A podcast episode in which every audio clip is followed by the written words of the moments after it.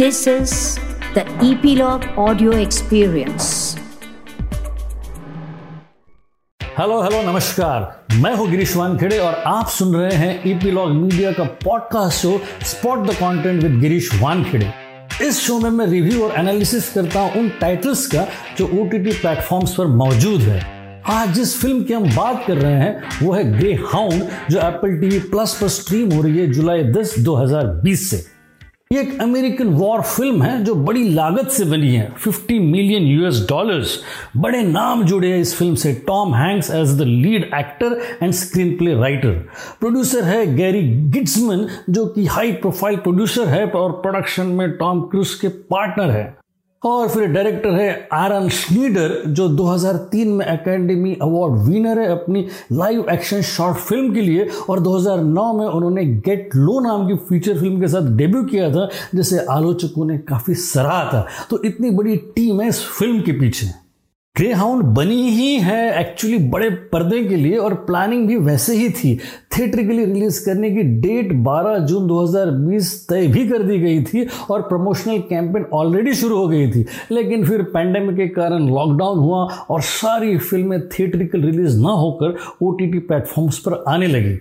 इससे एक्वायर किया Apple TV plus ने और टॉम हैंक्स एक्चुअली खुश नहीं थे इस डील पर। वो चाहते थे कि फ़िल्म थिएट्रिकली रिलीज़ हो। लेकिन सॉल्यूशन तो उनके पास भी नहीं था। फ़िल्म बेस्ड है सी एस फॉरेस्टर के 1955 में लिखे द गुड शेफर्ड नाम के नॉवल पर और प्लॉट 1942 में सेट है। ये तब की बात है जब यूएस ने सेकेंड वर्ल्ड वॉर में जस्ट एंट्री ली थी और एक यूएस नेवी के कमांडर को ज़िम्मेदारी दी गई थी कि वो एक भव्य मर्चेंट शिप और उसके काफिले को प्रोटेक्ट करके ले आए।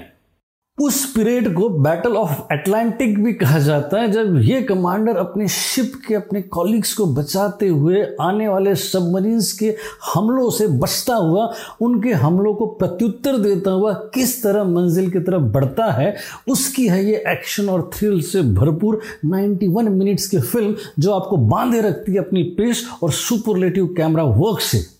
इस कमांडर के काफिले में वो कई देशों के सीनियर्स होते हैं जो यूएस और अलाइड फोर्सेस में थे और जर्मनी के खिलाफ लड़ रहे थे। अटैक्स जो कि ओशियन और एयर दोनों जगह हो रहे थे, उनका कॉम्प्लिकेटेड पिक्चराइजेशन और कहानी को जस्टिफाई करता हुआ मैग्नोनिमस प्रोडक्शन डिज़ाइन इस फ़िल्म की विशेषता है।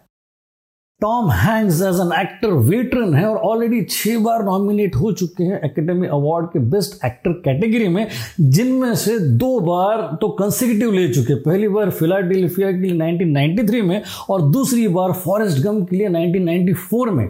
ग्रे हाउंड में उनका सातवां नॉमिनेशन हो सकता है, इतना प्रभावशाली काम उन्होंने कमांडर की भूमिका में किया है।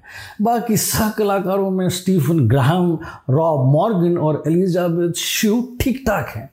डायरेक्टर आर एन श्नीडर ने अमेजिंग डिस्प्ले किया है अपने डायरेक्टरल स्किल सेट और अपने विजन और एग्जीक्यूशन को।